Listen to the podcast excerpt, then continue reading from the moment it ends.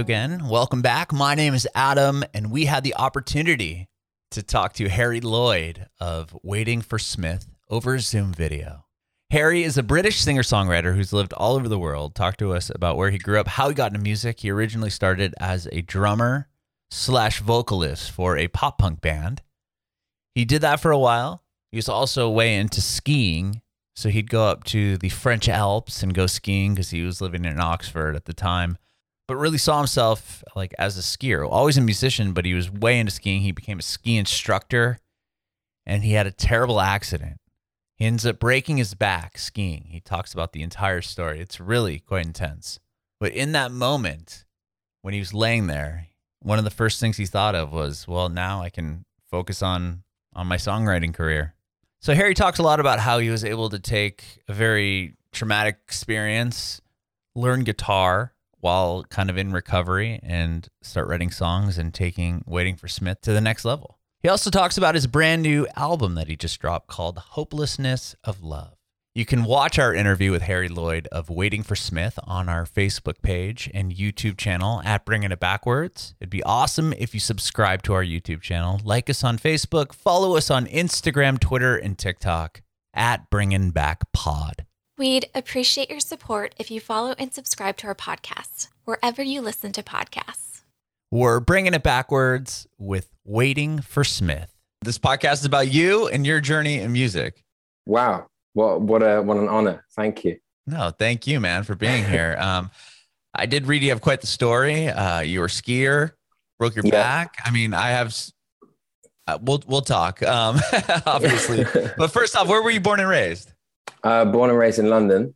Okay. Um, and then I kind of moved out to the country, like around Oxfordshire area, uh, where I started doing music. And um, then I lived in France for a bit, hopped around to Russia, Cuba, and now I'm living in Amsterdam. So I oh kind of gosh. wow, I feel like have, a you are very well traveled. I, I love it. I like meeting new people. I like languages. I don't know. There's something. Cool. Yeah, you always learn something new when you go somewhere different. Wow, you lived in Cuba. Yeah, it's so What's fun. that like? Amazing. One of my friends never left. We went there.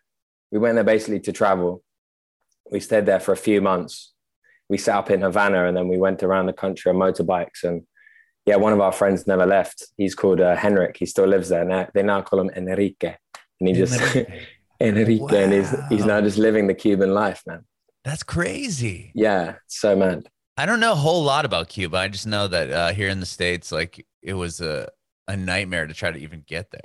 Like you yeah. had to fly to a different country to try to fly in. Like I don't, I don't even know, man. It was. Have you ever been? Have you ever been? No, dude. I'm no. so untraveled. I'm like the worst. I really need to. Um, there was big plans, and then COVID happened. So uh, hopefully, you know, we got the my family and I got the passports. We're like all amped cool. and ready to do some things, and then it was just like it shut all down. But um, Shit. yeah, dude. I used to live uh, like about 15 minutes from Mexico, so we'd go down to oh Mexico oh quite a bit. Yeah, I would love to go there.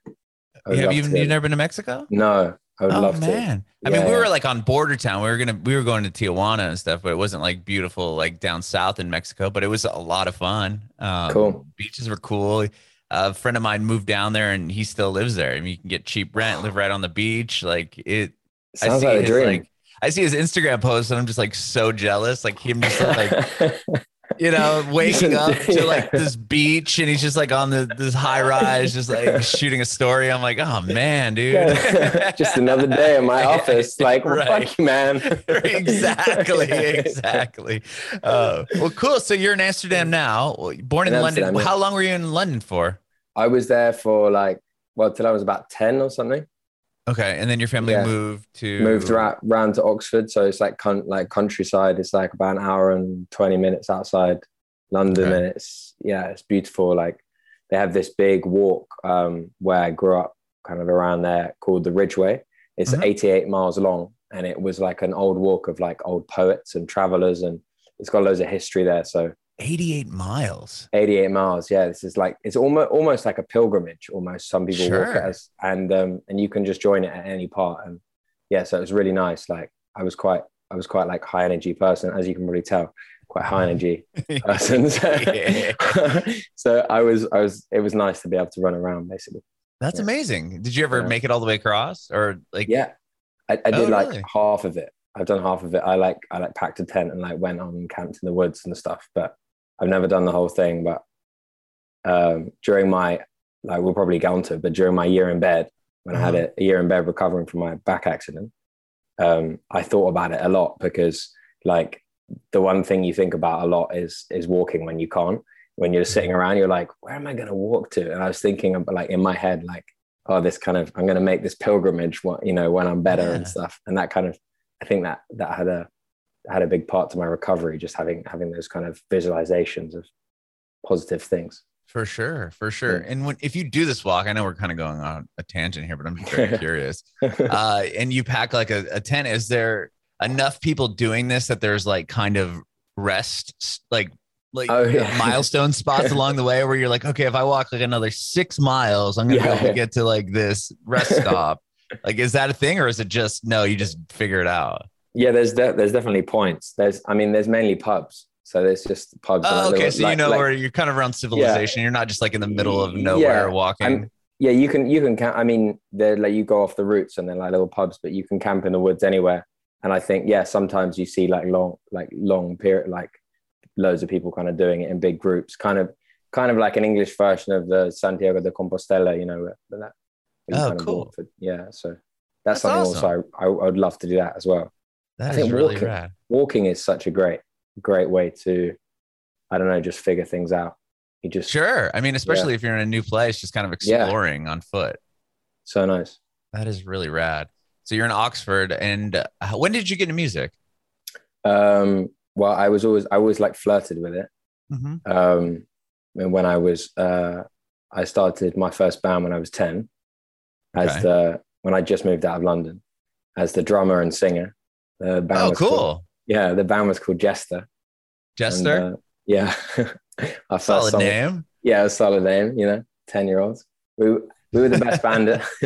we were the best band in school. I mean, I think we were the only band. There was one other. there was one other band maybe, and um, yeah, we had this. We wrote our first song together called "Mind the Gap," and the lyrics were like "Mind the gap, mind the gap. It's not hard. You don't need a map." And it was like pop punk, and That's rad. going behind the kit was so like yeah to get that taste for like just i don't know your friends like seeing you play and stuff like that and like that kind of like creation of energy in a room and Mhm. people just like having fun i think yeah that start i started to get hooked around that age where i thought like oh this is something this is Nice. something really cool So drums were your first instrument?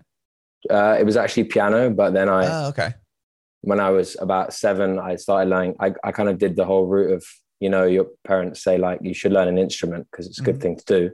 So my dad's like, you should learn piano. So I took up piano lessons and then I learned a Beatles song. Oh, and I came, one? I it was um, Let It Be. oh, And that's I, a good and I one. Obviously. yeah, and I, I played Let It Be to my piano teacher, and she was like, "Why are you not doing your scales?" Like, I was like, "Fuck this, man! This is Yeah, bullshit." but I know how to play It Be. so yeah, exactly. This is, mouth. this is way cooler. so I, I gave up and I and like in protest I, I I started a punk group and joined it and yeah started learning the drums instead and then Nice, came back to piano later oh, you did go back to piano. yeah Okay. because I can't you can't write you can you can create beats on a drum kit but you can't Right. write melody Of course, You know, sure. So, like- um, I'm curious with being the drummer and singer of the band. How did you set up your? How did you set it up? Were you like still in the back, or were you putting yourself in the forefront, or did No, you kind of set it up? Oh, you were, because like, yeah um, I'm trying to think. Like Death from Above, they are they their drummer is the singer, but he kind of goes to the side, and then the bass players kind of they're kind of like balanced, but you're in the back, and then the the other guys in the front just yeah in the front it was a bit yeah it was a bit like you know the band the band called the, the, band. the band, yeah, yeah, yeah. yeah and they have uh, one of uh, one of the guys sings from behind the kit Mhm. and then they kind of all take turns to sing bits. So we kind of had a little bit of that. Like I was generally lead, but then yeah, we'd have moments. So Okay, no one, so there were other guys doing backups or yeah, parts exactly, of songs. Yeah. Cool. How long were you guys a, a band for? Well, like a couple of years or something, and then we all split off ways. And we all it was weird actually. We all we all split off ways, started other groups, and then that was the first incarnation of Waiting for Smith was with those same guys minus the original bass player. Interesting. And were Yeah, you in high school at this point still? Uh, no, no, we just uh, just left school. Okay, so you were what Yeah. at university or something? Yeah, like around that age. We were we kind of most of us. Well, one of us went to university. The rest of us just kind of went to the University of Life. Just Okay, there you finding, go. finding our way. through. and were you in still in uh, Oxford at this point? I was yeah, I was back in Oxford. I just um, I was kind of in between doing um, seasons uh, as a ski instructor, working in the French Alps. Okay, So, yeah. so you're where? How far was that? Wow. Uh, that's yeah. Well, it's in well France. Uh, so it was like from from Oxford. It's like a sixteen-hour drive or something. Wow. is quite- Yeah. So you nice. would what? Spend the winters up there? yeah. So winters winters there, and then I come back and do music in the summer. And I started originally. I started a duo where it was just like I'd play piano and sing, and my friend Danny, who was the original guitarist in the punk group, would would play like acoustic guitar, and we play like a kind of duo thing and like har- do harmonies. Oh, cool. Um, and did he move up to to France with you? No, no, he was in. So we'd only do it in the summers. So that's that's why Oh. it never became that. It never became serious. We always just did the circuit, and then I think when I when I had my accident, uh, like twenty three or something, twenty four, um, then I was like, right, I want to do this. I want to take this seriously. And and the minute I could kind of get out of bed again, I started rehearsing, and the guys kind of came around to my house. Oh my gosh. Yeah, I want to get into that in a second here. I'm just uh how did you like were how, if you're a ski instructor, you obviously were good. So how often were you going up there prior to landing a gig as, you know, a teacher up there? Were you skiing obviously every winter like, for your whole life or like how how'd you get into like that part of your life? Yeah, yeah. Um, yeah, it was weird. It was around the same time I got into music, like joined a band as well. I started. Um, yeah, I don't know. You just you know go on holiday and stuff, and I went. We would go for like one week a year, and then one of the the instructors, like one of the French instructors, said, "Oh, you know, you got quite a good natural talent for this." And I was quite sporty. I was doing a lot of like national running and athletics and stuff. Oh, okay. And so he was like, "Hey, you should maybe you should enter some competitions." And so I started entering some like like amateur competitions and won like you know amateur prizes of like people that like haven't trained much and stuff. And then wow. then I thought like, oh, maybe this is something I want to do. And so yeah, around the same age that I started the band, like 10, mm-hmm. I thought like maybe I would I would maybe move instead to the mountains and and like join like a club and stuff. So you join a club and like anything you like train and you know, and then you try and you try and make your you know local team or your um, national team and stuff. But I just I I loved it, but I didn't like it as much as like hanging out with my friends and playing music and doing that. And it was like it was so intense, like eight, age eleven or something, like standing at the top of a starter gate, freezing cold temperatures in like spandex, like Sure. just shaking. You're like, I don't know if I want to start doing this. Like this is fucking scary. Like- Yeah, I'm sure you're going down like with a black diamond yeah, yeah, exactly. uh, slopes and all that. What Yeah. was it like? Speed skiing, or were you doing like you know, li- ju- yeah, like jumping of off and doing flips and all that? Uh, no speed stuff. It was a bit of uh, Super G and a bit of GS and slalom. So Super G is like the one for like the juniors. It's like before you get into doing downhill, Okay. and then slalom's like just like tick, tick, tick, tick. And Oh, where you're going is- through the, Yeah, the little little poles, flags and- or whatever. Yeah. yeah, and GS is like slightly wider, and yeah, I like. I think I like slalom the most because it's so. I don't know. It's really intense. It's like it's just like it, they just keep coming at you, and you've got to. You just got to just be like, whoa, whoa! It's kind of like boxing on skis or something. So you try not to hit the things, or you, Yeah, you know, you do. You like connect. You oh, you connect want to hit them? Yeah, you you you try and get as kind of close as you can to them, but you you hit them with you have like guards on the front of your poles, and then you have Uh-huh. guards on your shins, and when as as you angle in, you're you like hit hit the front of it with your shin, and then you you're not trying to hit it with your fist, but you're just just basically stopping it, smacking in the face. Oh my gosh, Yeah, it's, that is it's, intense. It's so intense, but it's a lot. Yeah, it's a lot of fun. It's a lot. Of fun. Wow. So Yeah. then you just took that up as an instructor? Were you teaching what kids how to ski, or were you teaching like the training the kids to to do that? No, no, I got into, um, I joined a company called ESF, who are the guys, if you've ever been to Europe, they're the guys that wear the red jackets, which was like, I don't know why it was like my dream or something, like of, of like joining one of them, being like one of those guys, because I just thought they were like, they have a mixed reputation. Some people think they're like miserable French guys that like don't really want to hang out with anyone, and other people think they're like the coolest guys on the mountain. Okay. Uh, so I was just like, okay, I'm going to go do that. And instead of going to university, they, um, I'll learn French by working with them because they're, um, they're a French ski school. So before then, I went to Paris for a bit. I learned a bit of French. I got it good enough so that I could go there and basically apply to be with them. And then I got a job with them and I started like teaching kids. And then I got into like, get, got given clients. And then because Mhm. I was okay with languages, they sent me it, this does sound a bit mad, but they sent me to Russia for two months to learn Russian. So yeah, it was so fun. So it was basically that was my university. That was my my my way of learning. And so then I got lots of Russian clients, and then it was really strange. It was like the first year I was like teaching kids, like you know, with goggles like over their face, like with their helmets up here, being like ah, ay, Edmar," like all over the place. And then within three years, I was taking uh, Russian clients like in helicopters and like eating nice lunches and like nice restaurants and it was just Whoa. it was so it was so strange and i think that's part of the reason i was like this is cool but this is not the reason i got into it. You know i got into it to to really to to ski and and to be on the mountain and stuff. And then suddenly i found myself like being like a personal shopping assistant. And i was like Oh, for like rich people. Yeah, like, that I- wanted to ski. And Yeah, like, and I "Oh, was can you like- go buy me some skis and uh yeah yeah that, that that kind of thing. Like do you think i look good in this fur coat?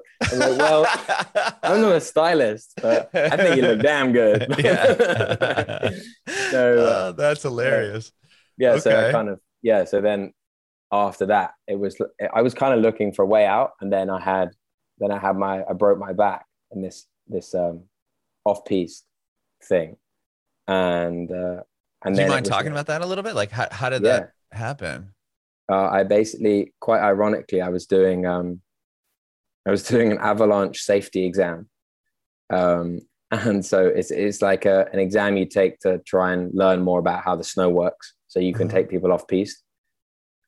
And um, yeah, I was doing the safety exam, and I just I was going down the hill with a bunch of other instructors, and and I just hit this mogul, and which is like a lump in the snow Uh-huh. and I, and I just went off it. And for some reason, my skis, as they came down, they just landed in the snow, and I just like I hit and got catapulted.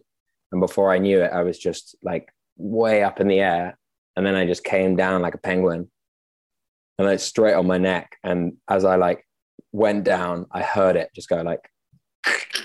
Oh was like- my god. I was like, oh fuck. And I just knew, like, I knew immediately as I like fell like onto my back again. I was like, okay, I broken my back. Shit. like, like I wasn't, there wasn't like a moment where I was like, maybe, maybe I haven't.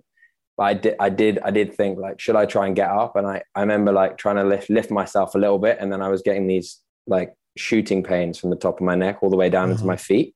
yeah. And I was like, fuck, okay. And we done like basic first aid. And I'm thinking, okay, I've broken my back, right? I got to stay still. And I'm looking around. I'm trying to think, like, okay, shit. I'm kind of, because I was the last one in the queue. Um, and luckily, my friend, I thought I was the last one, but luckily, my friend Fred was behind me and he saw me. He, he thought I had fallen over, like just had a wipeout. So he, he thought it Uh-huh. was hilarious. And because we're all ski instructors, we all can ski all right Right. when someone falls over, you're like, you idiot. You're right, right, of course. yeah, yeah. Yeah. So he came up to me and did this thing where like what you call like snow blow, where you like, oh, shoot all the go like- snow. like that. So I was Just covered in covered snow. in snow. I was like, Fred, no. and then I managed to like move it out, and I was like, I shouted through, and I was like, Fred, I, I've broken my back, and he was like, oh shit, and he just like his whole attitude changed, and suddenly like went into like recovery mode. He like called up the the the pisteurs, and before I knew it, there was a helicopter, and I was like in a stretcher, and I'd been like brought down. Air flighted out. Oh my gosh. Yeah.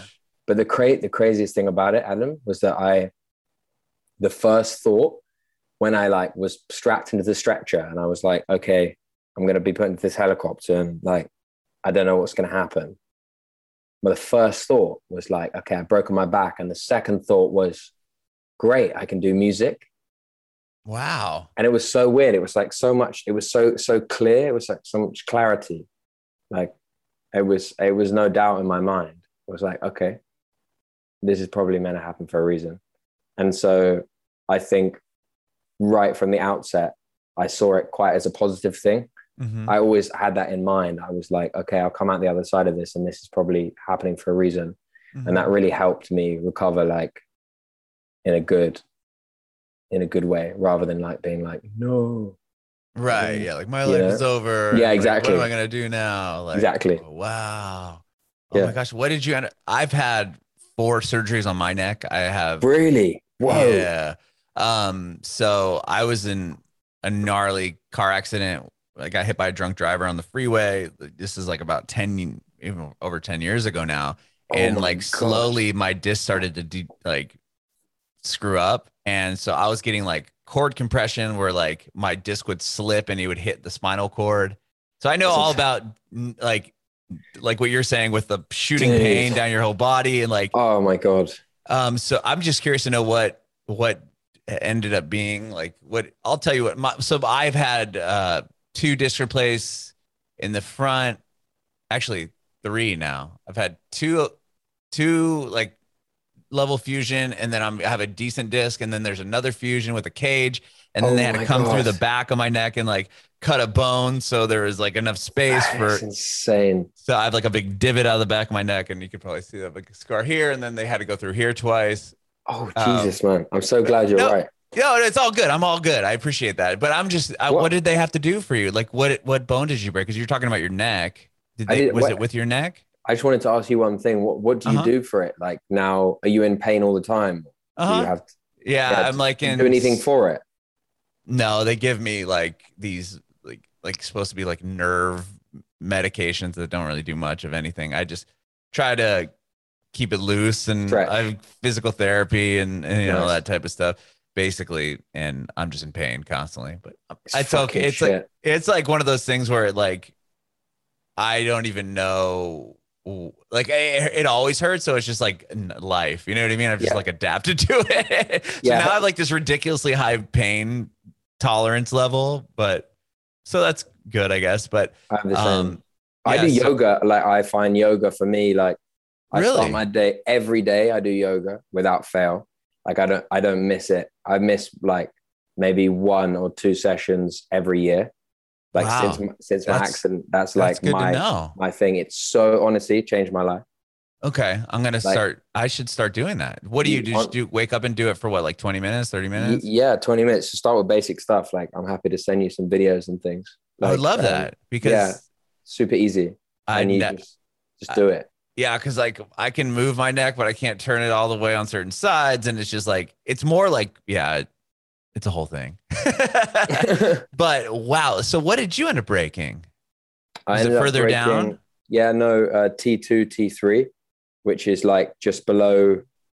It's sort of like, it's like there basically. Um, right, right, right. Okay, so I um, was in the C, and then yeah, because mine were like C three, C four, and then C five, C six, and then I had a C six, C seven or whatever, where they went through the back. Jesus. So I was right before where you are. You're on the T. I was on the C. Yeah. Oh, man, we're lucky to be alive, you know.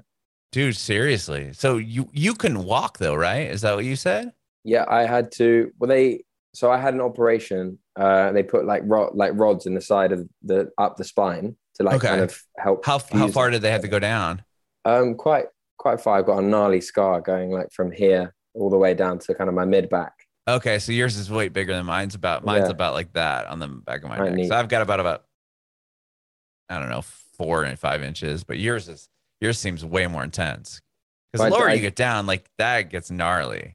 yeah, it's weird. It's weird. Like it was a really weird thing because they had so the operation it happened and then when literally the minute I woke up and I was like conscious again, they were like, "You have to get up and walk," and I was I was like, "No, like I'm not gonna get up and walk," and they're like, "You have to get up now and walk because otherwise." Like it starts to get way too stiff. So they, they start you walk, they basically start you the physio like the day after. right. You probably wake up in the morning and they're like, okay, here's, Yeah, the, like, here's a walker. You gotta make you gotta make it around the thing. And I'm like, are you kidding me? exactly exactly and yeah oh god I, I just remember that like uh, like this every day like doing like tiny bit more and as you know it's like super intense you have like four physios a day or something Mhm. But the feet oh my god the feeling of walking like when i first walked like 100 meters or something and back i was just like it was really like i don't forget i don't think there's a day that i forget every day that i can use my legs Uh-huh. like pretty much most mornings and i kind of i take that time when i do my yoga to really just go like thank you like thank you that i'm okay and like thank thank my legs and kind of be like this is a Great good life attitude. Yeah. let's do this great let's make something of this you know I really like that. That is that's a really good attitude to have. And so so you uh, were able to walk like kind of i mean it sounds like you're Yeah. able to get up a little. I mean obviously I dude I know you you are bedridden. You cannot move that's what it is months, but you at least you were able to like kind of move your feet in the sense like you can move your toes and and everything totally else. yeah no no so i know. knew i was going to be fine then i didn't know before the op but but after they were like you're going to be fine and everything. Um it was weird actually. Before i went into the op the weirdest thing happened. It was a french operation like um, it was in grenoble. And um the guy the my surgeon had recently operated on michael schumacher uh, by complete coincidence. I don't know he was the guy for the job or something. Anyway um this That's guy good, literally good thing to know, yeah, right? no, no, yeah, it was a good. Well, I thought it was a good thing to know, but then, like, obviously, Michael Schumacher's not in a great state. So, um, That's a good point. yeah. So the I was thinking because like he'd been like in the resort recently, and everyone had known about his accident. So it was Mhm. like it was people were known that he wasn't in a good way, and like the like the thing he said, the doctor said before I went into the operation, before literally I went out, the lights went out, was like, "T'inquiète pas." Uh, j'étais avec uh, Michael Schumacher or whatever. I was like, you know, I, I was the surgeon with him, and I was like, "What?" and he's like pushes the plunger and you're out. I just remember like the first thing I was thinking, I'm like, I'm gonna die. and then I was just like, the lights, the lights went out, and then I was just like, fuck. And yeah, so I, I kind of, I don't know, I kind of come to the theory that like, in some ways, like life might be some ginormous practical joke that we just don't know what the punchline is yet, because Sure. it's just so. I mean, you know what it's like when you go through something really extreme like that, as so many people in life do. You kind of get a sense of like this is so, this is so funny, or like the only way to deal with it is to laugh about it right. and to take it lightly because it's so bad that if you were just to be like this is awful, then it would just be too difficult. But like Mhm. laughter is such medicine, and that that really through that period that really stayed with me. Mhm. So yeah, I completely I, agree I with you. I that, you know? completely agree with you because, like, when people would be like, "Oh my god," like the, even to this day, I'm like, "Ah, yeah, no big deal." Yeah, like, yeah. you know, whatever. like, got this battle scar. Like, I won't be a Yeah. next model. You know, just like Yeah, exactly, things I'll say to people because I don't really care. Like, I mean, it was gnarly, but it's like Yeah. something you have to kind of just as a, like a defense mechanism to what happened is just kind of like shrug it off. But oh my gosh, so how? So when you're in, you you said when it happened, there was like a moment of clarity where you're like, okay, now I know I, Yeah. I want to be a musician or I'm gonna pursue music.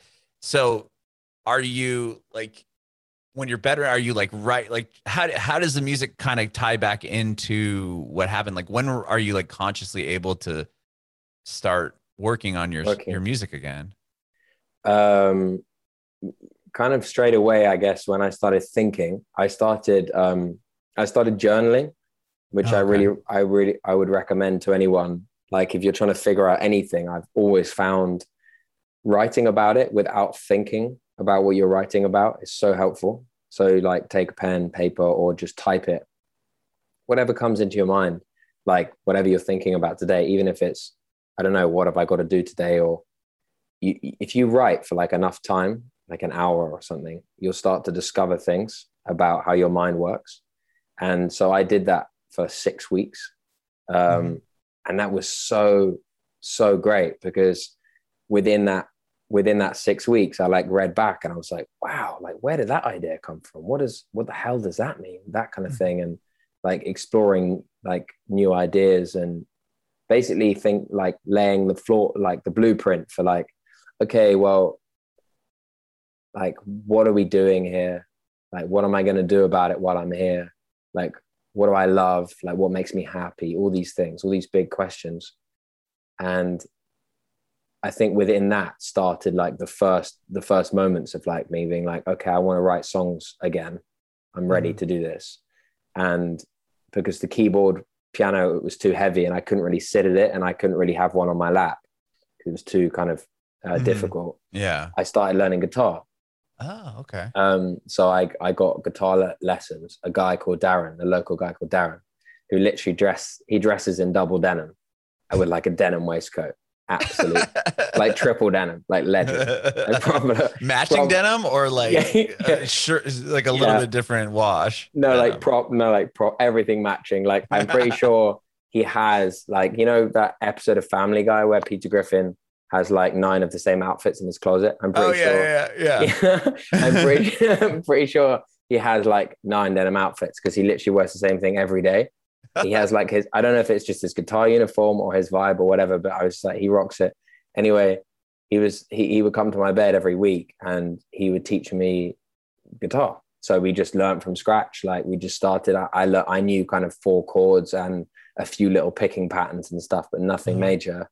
And just every week we would learn something new and it, Wow. was, it really kept me going because also as a songwriter having like new chords every week and new ideas and new influences and hey have you thought about ragtime and hey this is how the eagles like did this chord and hey uh this this is a bob dylan finger picking pattern or something like that Mhm. and so suddenly i would be like he would be teaching me something then i go maybe like listen to the record and i had my vinyl um, that would like be part of my walk. I would kind of walk downstairs really slowly. I'd like put on a record and I'd listen to like the record that we'd be kind of going through. And it was just such a nice time, such a great Mhm. time to experience music like that because it was really sitting down. I'd listen to like a whole album because I had so much time. And then I'd go back upstairs and be like, I wonder if I could kind of pretend that I'd write, I'm trying to write their 14th song on the album or something, see what happens and like see where it would take me. And it just like, it opened me up to so many different ways of writing songs and and different kind of forms of melody and stuff hmm um so yeah that was that that year was really formative for me i think just to And- like do a lot of it Yeah. And were you writing you so you started writing your own stuff like I mean you're a songwriter. So right away you were just taking some of these things that you were learning Bob Dylan, Eagles and implementing them into your own songs. yeah a little yeah a little bit just kind of i mean Well, I obviously really- not ripping it, but I meant like Yeah. you, you're you're you like you said you oh this is a chord like the Eagles learned so it's like oh cool maybe I can use that in something and so you exactly were you were writing your own songs. yeah you kind of i think i don't really understand songwriting i don't really like i think i like i think it comes i think songs come from somewhere else like like art does and and all ideas they kind of they come from another place um Mhm. Because if if if you ever talk to a songwriter or like a painter or even like a novelist they almost say that when when the ideas come they're not really there. Like so when when when i feel like a song coming i'm not really i'm not conscious at all of what i'm doing. I'm literally just i'll sit at my instrument my guitar or keyboard and i and i just whatever close my eyes or not and i think about something that's been on my mind. And and sometimes the thing will come whole like almost in one take like i've played someone else's song three minutes lyrics and melody together. And suddenly i'm sitting there like well i know i was there for that but i don't know if i can take full credit for it because i literally don't understand how that happened. And it's so magical. And you sometimes look back and you're like what the hell like i really like that lyric like i, I wouldn't have thought of that like i know that's kind of come from my mind but i don't know it's kind of a far out idea but pretty much every songwriter you talk to that's ever written like a song that's that's done anything they'll say the pretty much the same thing and that's that always that always makes me kind of makes me think wow this is a magical place we're in. There's so Mm-hmm. much more to the world than we think. Sure. Wow. And I just, yeah, I love it. and from from writing from writing these songs when you were you know going through recovery when did you did you start waiting for smith again or were you like how did it all kind of come back uh, ar- around to the band and releasing records and, and recording records Yes, I, I basically, like the minute, so Darren, du- double denim Darren, shout, shout out. Love is double denim Darren in the band in the house. no, no, no, he wasn't. He should have joined the band. He's a great, great guitar player. But he was, he was kind of a bit, he was a bit older and had done all that kind of stuff. Um, uh, yeah. So then he said to me, "Hey, there's a new studio. It's just like a guy who I know has just built his own studio. It's open up down the road. You should give him a call, like when you get better." So, like the minute I was kind of able enough to kind of put on some clothes and like leave the house, Mhm. I went to the studio about and um, just like knocked on the door and stuff and, and rocked up. And there's this like epic space, like with like three pianos in it, like a church organ, wow like one of the most amazing studios I've ever seen. And I got talking to this guy, Will, and he was uh, like a, he used to be a live recording engineer. So he, he did like loads of the big bands coming through the States and like all the biggest festivals and huge like stadium gigs and stuff. Mhm. and he had just decided to like settle down and build a studio there. And he was kind of starting everything from scratch with his girlfriend. And he was like well what are you trying to kind of achieve with music? And i was like well i don't know like i know this is a bit far along but one day i kind of want waiting for smith to be variety so I have a bit of acoustic at the front you go into a bit of groove you might have a little bit of a kind of orchestra in the middle then somewhere you know along the line you kind of move it into dance maybe you end in techno. Like this is really far along the line but i kind of knew i was like this is where i want to take it but this is like years away. At the moment i've got some piano songs um, and a bunch of others. Do you do you want to hear something? Mhm. and he was like yeah yeah of course. And he instead of like listening to them with me he just basically put up a mic in and put up a mic on the piano and just said like play them to me and i'll record them. So we just did them straight off. And we recorded like six songs together. And he just like when i came back through he was like i noticed like he was a bit like teary eyed and i could feel that like a couple of them had like Really? like got got to him and i was like him sure. yeah and he was like man this is really beautiful stuff and um, kind of we should do something and yeah i will was kind of like my launch pad. We're not we're not doing stuff anymore at the moment Mhm. but yeah he he really believed in the music and and that that started me off doing stuff solo. Then i kind of got the band involved for a little bit. They kind of dropped out formed their own band like like two years in and then on the third year i kind of fought did it again with session musicians. Then um and now i've kind of formed it again with uh with some of the session guys Mhm. and some new like gospel singers. So there's seven of us. So we just we just played wilderness festival. It was so fun. It was such it's such a great gig. And it just felt like the first like first moment where i was like the thing that i said to will like four or five years ago is starting to come out where i can get like in the same thing i can get like a groovy song with something that like makes you feel a little bit sad with something that Mhm. makes you feel kind of like oh this is kind of cool and then the the the starting of like the orchestral stuff that i want to do Mhm. and yeah it was oh, to play like to play with those people i was just thinking back to that moment actually the other day of like walking to that studio and being like yeah i've got i've got like my two gospel singers and i've got i've got my bassist my drummer my guy on the spds you know and i've got me on the guitar and keys and it's starting to form and oh it was such an amazing feeling like and the reception from the crowd was so great i was on on that gig you can see it online actually on you can see a montage of it on youtube Mhm. under Wilderness Festival waiting for Smith. Um, and I was wearing, I was dressed as a cloud, like a, I was in a full, like a double denim cloud suit. Uh, it took a little took a Took a little inspiration from that from DD DD. Boy. That's Um, awesome. yeah, it was just oh so good to like play live music again. Wow. After like so long, like a year. Was that and- the first show back? that was the first, yeah, first and band show. whatever? Yeah. Wow. I, I'd done a solo one like a week before that, but that was the first band one. And just to be on the stage again and like people were sitting around and just like dancing and it was there was so much, there was so much love there Mhm. because people were just they'd been craving it, you know. Sure. I mean, I, I can imagine that being a quite a emotional experience. It People was. haven't seen a band in a year and It a was. half, and Yeah. it's just everyone's coming together again, which is amazing. You released uh, "Hopelessness of Love" this year. Uh, yeah, it was. Uh, when was it?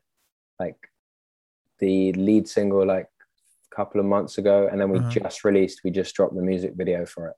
Oh, very cool. And Yeah. so with with that, like, where so when COVID happened, what how did that you know kind of affect you? Like, obviously you're stuck inside, but like, where were you at with the band or music when that happened? Um, I was just. I was actually just about to. I'd just been booked and to do loads of festivals. And I was about to make a trip out to LA Oh Um, wow. on like a first. Like I was thinking about taking the band with me on my first like, like few major gigs with with a band, and then um, yeah, that all it just all went on pause. So I basically for the last year and a half I went solo again, hmm which was really great in a completely different way. Like although I didn't have that range of sound, in some way now I found the sound that I really want, and I was missing because when you go solo and you like play all your songs alone, you have to like hold the room completely alone, and then once the band comes back, you can just do that better.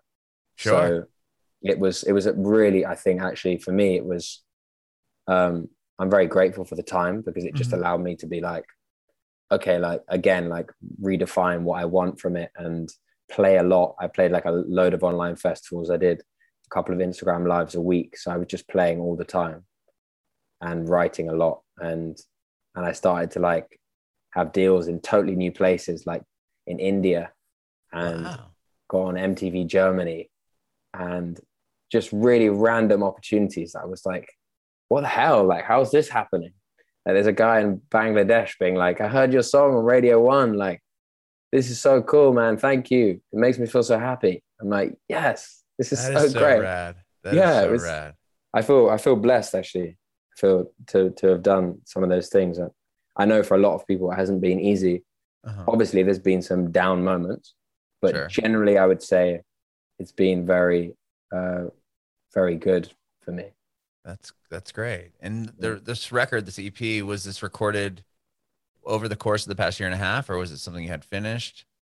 Yeah, I did. Um, we kind of started at the beginning of this year, Okay. um, but it kind of it came about quite quickly. We did "Hopelessness of Love" first, and then the rest of them just like fell into place. And me and Jan, the producer and co-writer, he's based in Amsterdam, and yeah, we just I don't know. You meet some people and you just kind of get along with them super quick. He just Mhm. felt like a brother to me, kind of really quickly. And he's a bit older, and he's been in bands before, and um, uh, with varying levels of different successes. And yeah, we just had these great conversations. Like he's a he's a real interesting mix of. So he's actually German, but he's got the sense of humor of a British person, and he's half French, and but he lives in Holland. So he's like this mix of just cultures, and so we kind of really got on in that way. And Mm-hmm. we just like start the day with like a French croissant from like the finest bakery in town, and like have a like a coffee, cup of tea, and then we just have like a conversation for like a couple of hours, and then we'd sit down and be like, "Cool, let's turn that conversation into a song." Mhm. And a lot of the conversations were about, I guess, the last year and a half and how it's affected people's relationships Mhm. and kind of the relationship to yourself and the relationship to others, because we never imagined, or you never would have imagined, you would have had to spend so much time with some people that you did. Like some people spent three months by themselves. Mhm. Some people spent three months with their husband, and they're suddenly like, normally they would be seeing him only in the evenings, and suddenly they're seeing him every minute of the day. Like, What the fuck?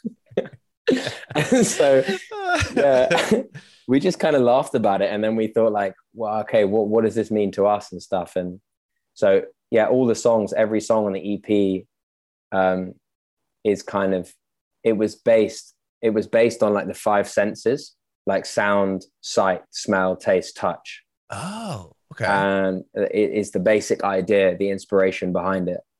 And then instead of being the five senses, they're the five tools of communication. So um, there was like words, uh, there was touch, music. So, and each song was meant to represent a different form of communication. And uh, so the artwork, if you if you look at the artwork on each single cover, it has like something to do with that and like a different color and stuff. But then the songs are, are mainly just about kind of you know love. It's just you know relationships and how how you love yourself more and and how to get the best out of others and that is awesome. Yeah. yeah sorry, I was looking Yeah. at the um the you album covers now. Very Yeah. cool. They're all all up on Spotify. Yeah. Um, that's awesome. So the yeah, obviously the record's out. You got to play that festival. Do you have anything else lined up for the next, you know, got future. Yeah, the- future plans? the the next big thing is I'm trying to get a US visa Oh. because yeah, I've got um I've got my first support tour uh, supporting a um, a Hawaiian like loop pedal beat artist called Kawehi. Um, so it's really exciting. It's basically 30 dates um, Wow. through along we have mainly West Coast, and then I go into Europe. So some in Germany, and then some in Holland, hopefully into Ireland, and then back home to the UK. Well, back home where I'm from. Yeah. But then I'd have to come back to Amsterdam again. Wow. But um, yeah, so that's really exciting. So that's that's the next major thing. Trying to get have you played the US before? Yeah, I've done a couple of shows there, small ones. I did some in like I did like a mini tour, like just they were like tiny gigs. I did some uh, in Hollywood, did Mhm. one in LA, one in Napa Valley, um, which was great. They're really small shows and stuff with like other bands and um, and one was like with like a brand. But it was yeah, it was it was great fun. But this this should be really different because it's like something I've never done before, which is like really consistent dates, Mm-hmm. like playing a playing a show like every night or every other night for 30 or like nearly Yeah, 40 good. nights. Sure. Just is so so excited about that. That'll be huge. You said it's mainly West Coast. I just my family and I just moved to Nashville from San Diego, so we Oh, would- nice. Yeah, um, I'm what Nashville's probably a bit east of where Yeah. you are touring. Are you coming this way? I'll let yeah, I'll let you know. I, I need to look down the dates again. I think there might be. I definitely know I'm I'm pretty sure I'm taking a meeting at some point in Nashville. So I need Oh, to check well. I need to check the dates. So yeah, Yeah, if you're in town, we'll grab a beer. yeah, I was gonna say, well, let's link up for sure. Yeah. That'll be awesome. Cool. Well, that's exciting, man. Well, congratulations on the success of the record too, and I appreciate you you. talking with me for the past, you know, hour or so. Absolute pleasure, dude. Yeah, this has been so fun. yeah, it has. Um, I have one more question for you. I want to know if you've had if you have any advice for aspiring artists. Um, yeah, it's a good question. I think I would say, yeah, if you're just starting out, I would say now that there is opportunity to, I would get out as much as you can. Try and meet meet people. Try, and if if you don't want to meet them in person, then meet like call them, find find people in music and doing music. I found that when when I first started, one of the greatest things was just to meet as many people as possible because you kind of never know when the next opportunity is going to come. So I found that was really, really helpful. Like just the dots start to connect, even if it's like uh, two or three years down the line, suddenly you'll be like, oh, whoa, we had that beer like two years ago at the club. And, and that, that's like, oh, and you, you have a label here who helps with this. And that's really helped me.